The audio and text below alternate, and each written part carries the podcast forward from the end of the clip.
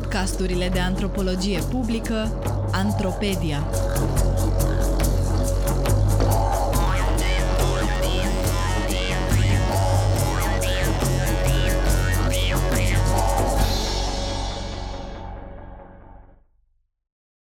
Lupta pentru pământ și plasticitatea tradiției în Ghana. Un text scris de Raluca Perneș pentru sfertul academic, citit de actrița Katia Pascariu.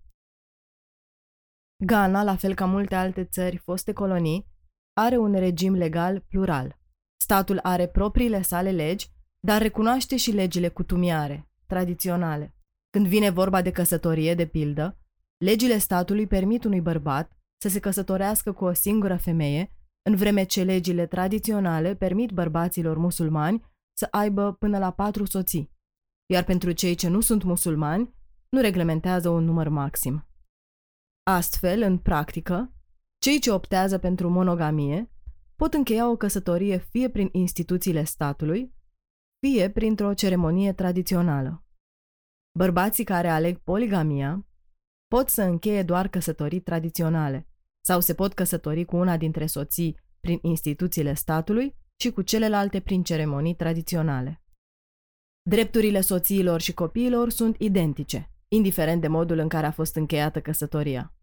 Alte domenii sunt reglementate doar de unul dintre cele două tipuri de legi. Drepturile de proprietate și de folosire a pământului sunt și au fost, încă de la momentul câștigării independenței statului ganez față de Marea Britanie și în perioada colonială, reglementate exclusiv de legile tradiționale. Situațiile ce nu pot fi rezolvate cu ajutorul acestora, de pildă în caz de conflict de interese, se judecă în tribunalele de stat. Spre deosebire de legile statului, legile tradiționale nu sunt aceleași pe tot cuprinsul țării, ci pot să difere de la un grup etnic, un trib, la altul, și chiar de la o localitate la alta. Instituțiile internaționale precum Banca Mondială, cu care Ghana trebuie în mod necesar să colaboreze pentru a accesa fonduri, cer promovarea legilor tradiționale, percepute drept calea cea mai bună înspre distribuirea cât mai echitabilă și sustenabilă a resurselor locale. Principiile comune ale acestor legi tradiționale spun că pământul aparține comunităților, nu indivizilor, și mai precis clanurilor urmașe celui care s-a așezat pentru prima dată într-un anumit loc și a întemeiat o așezare. Un fel de descălecător. Aceste comunități au forme și denumiri diferite în funcție de zonă. Pot fi stools, scaune, sau skins, piei, ambele simboluri ale unei structuri de șefie, clanuri sau familii extinse. În fiecare așezare, liderul tradițional, de obicei un chief, șef, are datoria de a gestiona pământul în numele comunității pe care o reprezintă, ceea ce include alocarea de terenuri celor din clan în funcție de nevoi sau celor din afara comunității, acolo unde este posibil, în condiții ce servesc interesul comunității. Toate drepturile alocate sunt de uzufruct, care pentru cei străini de localitate sunt cedate pe o perioadă de timp determinată. Dreptul de proprietate ultim, inalienabil, rămâne comunității. Cercetarea mea etnografică m-a purtat timp de mai bine de un an prin viețile și poveștile localnicilor unei zone rurale din apropierea a două mari orașe ganeze, Accra și Tema. Am vrut să aflu cum funcționează legile tradiționale într-o zonă periurbană, în care competiția pentru terenuri, mai ales cu destinație rezidențială, este acerbă, iar presupunerea legilor tradiționale, conform căreia într-o așezare locuiesc majoritar urmașii descălecătorului, nu se mai aplică. În unele contexte, preeminența legii tradiționale evocă imaginea colaborării armonioase în interiorul unei comunități care știu din experiență și intuiție cum să folosească sustenabil resursele naturale și pentru care interesele comunității și cele personale au aceeași însemnătate. În unele contexte, Preeminența legii tradiționale evocă imaginea colaborării armonioase în interiorul unor comunități care știu din experiență și intuiție cum să folosească sustenabil resursele naturale și pentru care interesele comunității și cele personale au aceeași însemnătate. La fața locului însă, în Ghana, am fost martoră luptelor intense, întinse deseori pe ani și ani de zile, ale localnicilor pentru menținerea, obținerea sau recăpătarea accesului pierdut la terenuri rezidențiale și agricole. În paralel, luptele pentru pământ se poartă între liderii tradiționali, precum și între lideri tradiționali și cei ce le contestă autoritatea. În acest proces sunt recrutați avocații și tribunalele de stat care au liste de cazuri de rezolvat ce se întind pe ani de zile. Intervievați, cifii, mai cu seamă cei din zonele cu competiție mare pentru teren, mi-au prezentat o poveste completă și coerentă despre drepturile la pământ și fundamentele lor în localitatea lor. Fiecare sat are propria sa istorie orală, trecută din generație în generație de la un cif la altul și certificată de generațiile succesive de bătrâne ai statului, care au rolul de consilieri ai cifilor. Această istorie vorbește despre cel ce a fondat așezarea, despre clanul lui, despre granițele naturale sau marcate cu pietre de temelie ale teritoriului său, despre fiecare dintre cifii care i-a urmat într-o succesiune neîntreruptă până la liderul tradițional actual. Relatarea este fără cusur și recitată aproape ritualic, căci cifii au exercițiul intervievării pe această temă din declarațiile de la tribunal, din disputele cu alți cifi și din discuțiile cu reprezentanții instituțiilor statului. Stat care, deocamdată fără succes, încearcă să formalizeze drepturile la terenuri. Mai mult, cifii prezintă, drept dovadă suplimentară, singurul tip de documente scrise care există despre aceste istorii orale, transcrierile interviurilor pe această temă făcute de ofițerii coloniali britanici în ultimii ani înainte de independența căpătată în 1957. Dar pentru cel care zăbovește mai îndelung, încep să apară lacunele și inconsistențele. În satul în care am locuit, Dawenia, istoria orală de peste trei secole enumeră pe lista completă a cifilor doar cinci nume. Interviurile din vremurile coloniale, ce pot fi găsite la arhive sau în mapele grele pe care cifile poartă cu ei la tribunale, ridică îndoieli în ceea ce privește înțelesul noțiunii de întemeietor, iar în unele, martorii sunt influențați prin formularea întrebărilor. Satul, al căror clanuri pot revendica drepturi de proprietate în virtutea faptului că acesta este un ancestral town, localitate sau vatră strămoșească, nu are cimitir, ci își îngroapă morții în satul centru de comună. Deși conform tradiției, morții sunt îngropați doar în propriul lor ancestral town. Relatările despre cum sunt încheiate contractele și cum sunt folosite pământurile sunt confirmate doar parțial de realitatea de pe teren. Aceste istorii ale așezărilor sunt doar unul dintre instrumentele mobilizate de diferiții agenți în lupta pentru drepturile la pământ, care, la fel ca și celelalte, este parțial, fragmentat, editat prin lentila anumitor interese și cu o valoare negociabilă într-un context în care toate celelalte instrumente sunt similare.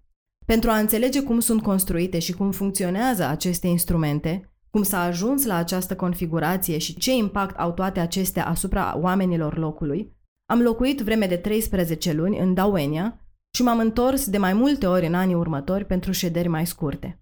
I-am bătut la cap cu întrebări aproape în fiecare seară pe Auntie Janet, Auntie Janet și Uncle Căoame, gazdele mele de pe teren. Am vorbit cu cifi din toată zona și am analizat legile, documentele de arhivă și articolele din ziare referitoare la regiunea respectivă. Am intervievat topografi, ingineri, investitori imobiliari, funcționari, profesori și administratori universitari. Am mers la slujbe la multe dintre cele 18 biserici din satul meu.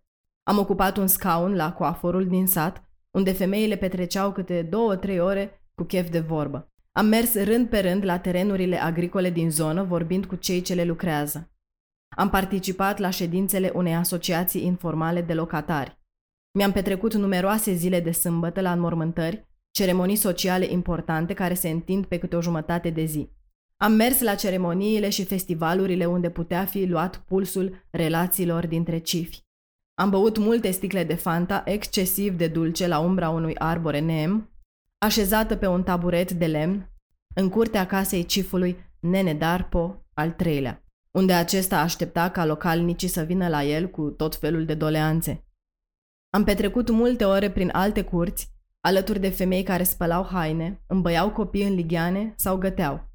Iar după câteva luni de adunat detalii disparate în caiete, timp în care viața de zi cu zi a devenit și ea mai puțin șocant de diferită, am reînceput să capăt perspectivă.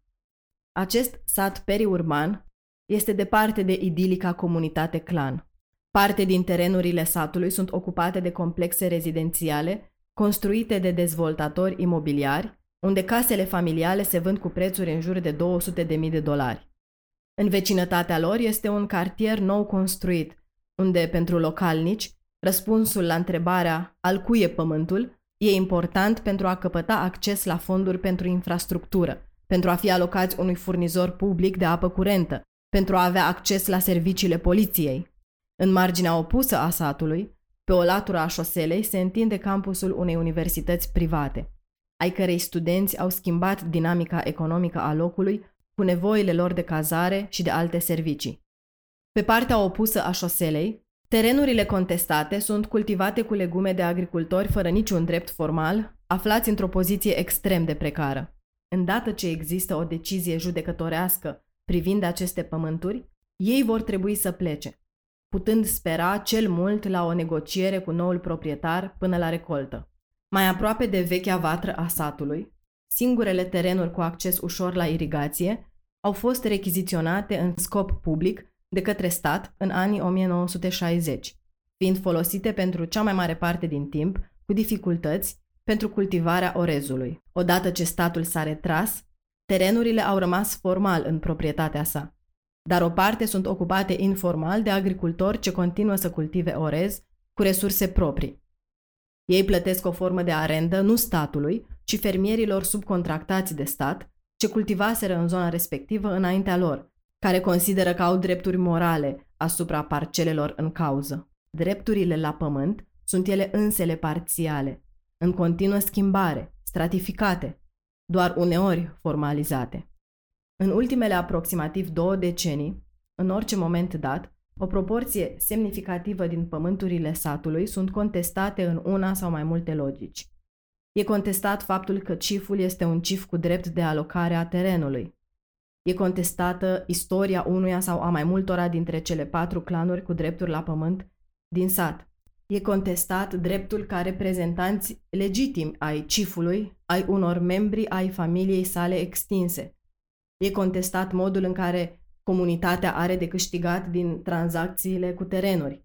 Sunt contestate drepturile de uzufruct asupra unor parcele, deseori rezidențiale, care au fost vândute de două sau mai multe ori, uneori de aceleași persoane, alteori de persoane diferite pozând în reprezentanți ai cifilor. Sunt contestate granițele parcelelor, dat fiind că în hărțile mai vechi, măsurătorile incorrecte au făcut ca diverse parcele să se suprapună. Probabil cel mai disruptiv este contestat ce anume este și cum se aplică legea tradițională în acest sat. Astfel, antreprenori motivați, cu resurse financiare masive și acces la avocați pricepuți, lăsând deoparte riscul mituirii martorilor sau a funcționarilor statului, au reușit să obțină de două ori în ultimii ani decizii ale tribunalului care schimbă ce se consideră a fi legea tradițională în această localitate. Ocazional, revendicările terenurilor se fac cu violență, cu landguards, profesioniști, paznici ai terenurilor, iar în câteva ocazii în această perioadă tumultoasă mi-au fost relatate incidente de negocieri făcute sub amenințarea armelor de foc.